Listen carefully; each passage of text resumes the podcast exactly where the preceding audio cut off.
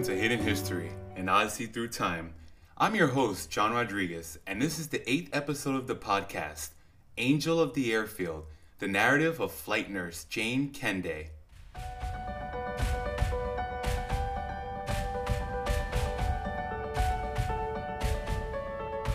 When we here at Hidden History first came upon Jane Kendeigh's page on Wikipedia, we were naturally distraught. It's truly a shame when there is so very little information available about a woman who made United States history. Jane Kendeigh was a flight nurse during World War II, and before this war, medical air evacuation was nothing more than a theory.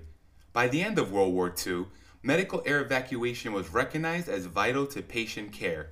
Naturally, the flight nurse emerged as the counterpart of the flight surgeon. Since the aircraft used for air evacuation also transported military supplies, they could not display the Red Cross. With no markings to indicate their non combat status, these evacuation flights were vulnerable to enemy attacks. For this reason, flight nurses and medical technicians were volunteers.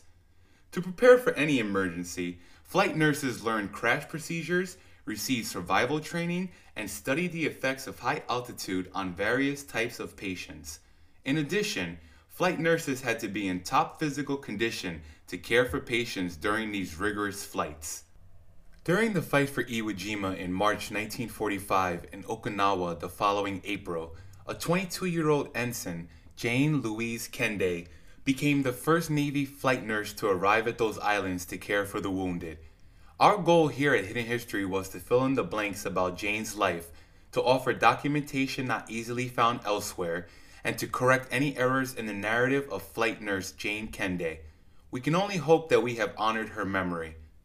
Jane's story, hidden history that has remained long forgotten, is the story of an American woman who would go on to distinguish herself during the Second World War and a society learning to accept the new roles for women that manifested as a result of the war.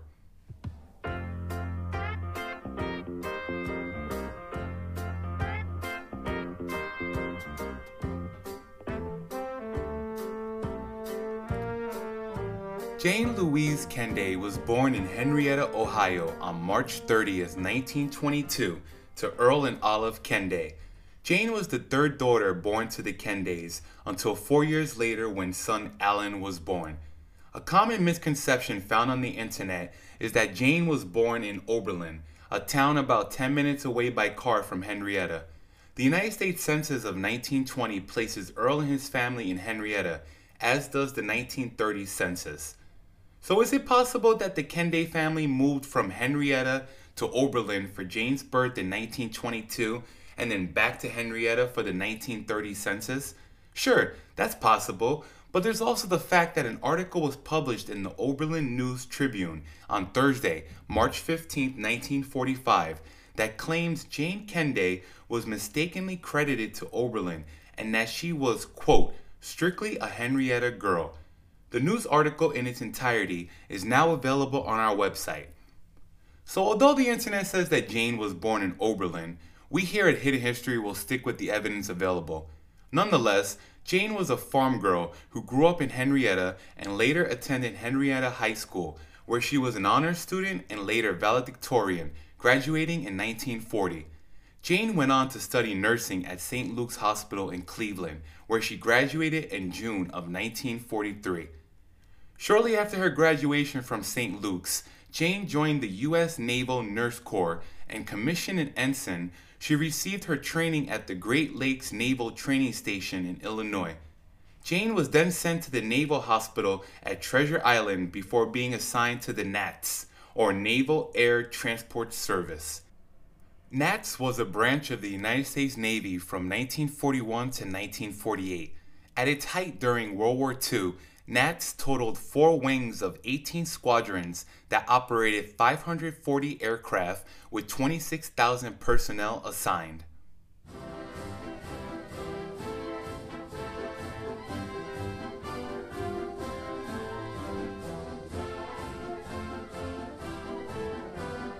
Owing to the need for flight nurses in the Pacific War, the Navy established its own School of Air Evacuation Casualties at the Naval Air Station in Alameda, California on December 10, 1944. Jane became a member of the first class of the Naval School of Air Evacuation. The nurses in this program were part of a new air evacuation service in the Pacific, and the eight week course consisted of lectures and demonstrations on survival training air evacuation techniques, physiology of flight, first aid with emphasis on shock, splinting, redressing wounds, and treatment of patients in non pressurized cabins. Students also learned about artificial horizons and altitude through flight simulation exercises. The first class of 24 nurses and 24 pharmacist mates graduated January 22, 1945. Because these evacuation flights were vulnerable to enemy attacks, flight nurses and medical technicians were volunteers who were selected to be trained. After graduation, Kendeigh was assigned to the newly formed VRE 1 Evacuation Transport Squadron, which was comprised of the 24 flight nurses, 24 pharmacist mates, a flight surgeon, and 22 twin engine R4D Douglas Skytrains, the Navy version of the venerated Army C 47 or civilian DC 3. Kendeigh and VRE 1 arrived in Guam in early February 1945, putting in place an evacuation system that would transport combat casualties directly from the battlefield to forward hospitals in Guam, then on to Pearl Harbor in Hawaii, ultimately arriving in the continental United States where every effort was made to place the wounded in hospitals as close to home as possible. At first, there was speculation as to whether or not nurses would be allowed to fly onto the actual battlefields, a concern that increased with the invasion of Iwo Jima on February 19, 1945. Ultimately, the military decided to allow flight nurses into combat areas, and preparations were made to document and record the event Navy Lieutenant Gil DeWitt was assigned to accompany the mission and would go on to photograph the first Navy nurse in action.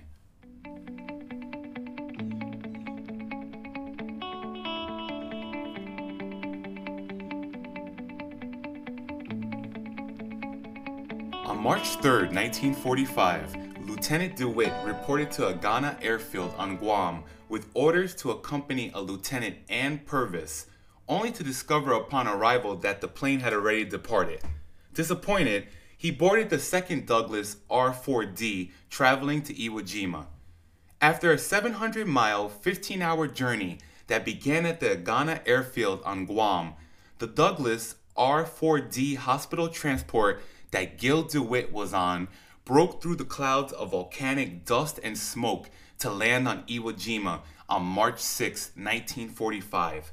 However, an offshore bombardment was in progress and the plane was ordered to circle the airfield for 90 minutes. As the plane circled the small island, the passengers on board could see the bursting of shells beneath them like fireworks on a 4th of July. The front line was easily distinguished by the trail of smoke and dust across the north end of the island. Along with passengers, this naval air transport was carrying blood and medical supplies for the wounded. Also on board this flight was 22 year old Navy nurse Jane Kendeigh. While under mortar fire, the plane landed at a southern airfield and Kendeigh and the crew were sheltered in foxholes while carrier planes finished an attack on enemy positions north of the field. Once it was safe, Kendeigh made her way to the wounded soldiers lying in stretchers on the airfield. In this moment, she would become the first naval flight nurse on a Pacific battlefield. There were 16 critically wounded waiting, and the flight surgeon gave Kendeigh the rundown on each patient, indicating what treatment they would need. Quote, We took the worst. Others would be evacuated on hospital ships, Kendeigh would later recall of that time. Jane would later remark about her experiences at Iwo Jima. Quote, I don't remember being frightened while we were on the ground. There wasn't time to think about anything except getting these wounded men on board. Once she left the island, however, she found her knees were shaking so much that she could hardly stand. Between the 6th of March and the 21st, Kendeigh and her fellow flight nurses flew in and out of Iwo Jima, evacuating nearly 2,400 Marines and sailors to relative safety. With three days off between missions, Jane would later recall, quote, The thing we always worried about were the Japanese snipers. We were afraid of the gas tank getting hit.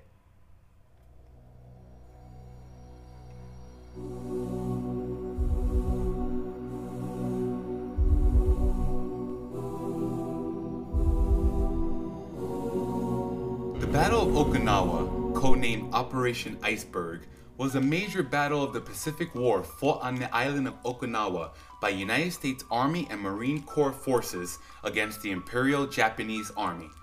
The initial invasion of Okinawa on April 1, 1945, was the largest amphibious assault in the Pacific theater of World War II.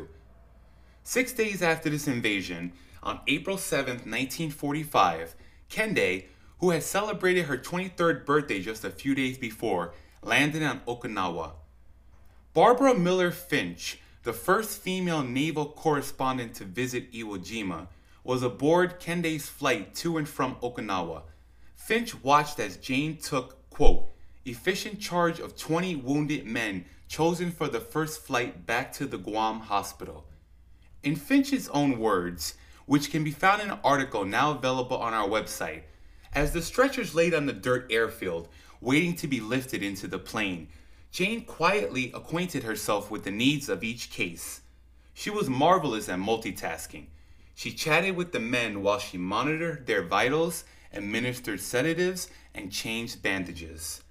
A Marine with a compound fracture in his left arm and a bullet wound through his neck was the flight's most serious case. Kendeigh fed him through a tube on the flight to Guam. She even inspected a dud artillery shell that a Marine fought doctors to allow him to carry on board the plane as a reminder that he was, quote, living on borrowed time because it did not explode after landing near him on the battlefield. When she was later asked how men reacted to seeing a woman on the battlefield on Okinawa, Jane remarked, quote, the same as anywhere, they all whistle. While today's military men are accustomed to seeing women in uniforms and fatigues, it was still a new experience in World War II, and the women were very aware of their appearance. Actually, the women were encouraged to maintain an attractive appearance, even when wearing fatigues in the jungles of the South Pacific. Not only did it cheer up the men, but it helped dismiss the negative stereotypes and aided in recruitment. One flight chief nurse was quoted as saying, I expect my nurses to be as if they just came out of Elizabeth Arden's salon with her hairdo, with her makeup, with her uniform absolutely immaculate. As beautiful and as presentable as she who has trained in flight nursing school should be.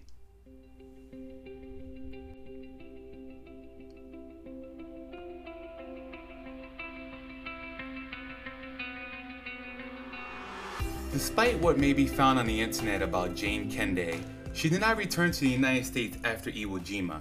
Instead, after completing her work on Okinawa, Kendeigh was ordered to return to the United States to participate in a war bond tour. With an injured Marine by her side, Jane's tour lasted a month and saw her speaking at shipyards and businesses. Soon after, however, she returned to the Pacific where she was assigned the Guam to Honolulu leg of the evacuation route. Around this time, Jane began dating an air evacuation pilot named Lieutenant Robert Cheverton of the U.S. Navy. On February 14, 1946, Jane married Lieutenant Cheverton, which ultimately meant the end of Jane's military career, since married women were not allowed to serve. By 1955, Robert was still serving in the Navy in the Pacific area, and Jane and their three daughters, Karen, Diane, and Debbie, were living in San Diego. Jane continued to pursue her nursing career after leaving the Navy, a career that had been a childhood dream, and she was well thought of in the San Diego medical community. She continued to work as an RN until her retirement in 1985.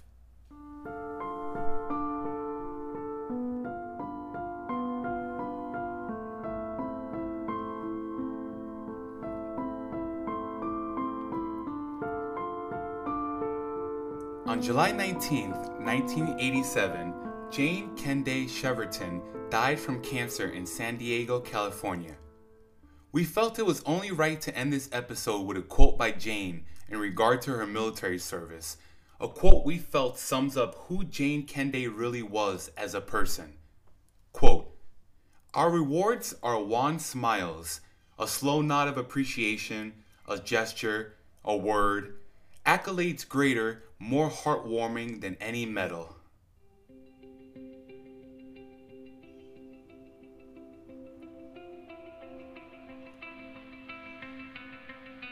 Thank you for listening, and I hope you enjoyed this episode. Each episode of Hidden History will explore a story that has been hidden in the pages of history and needs to be told. Pictures, newspaper clippings, and links to external articles relating to a particular episode will be available on our website. Thanks again for listening. I'm John Rodriguez, and this has been Hidden History, an Odyssey Through Time.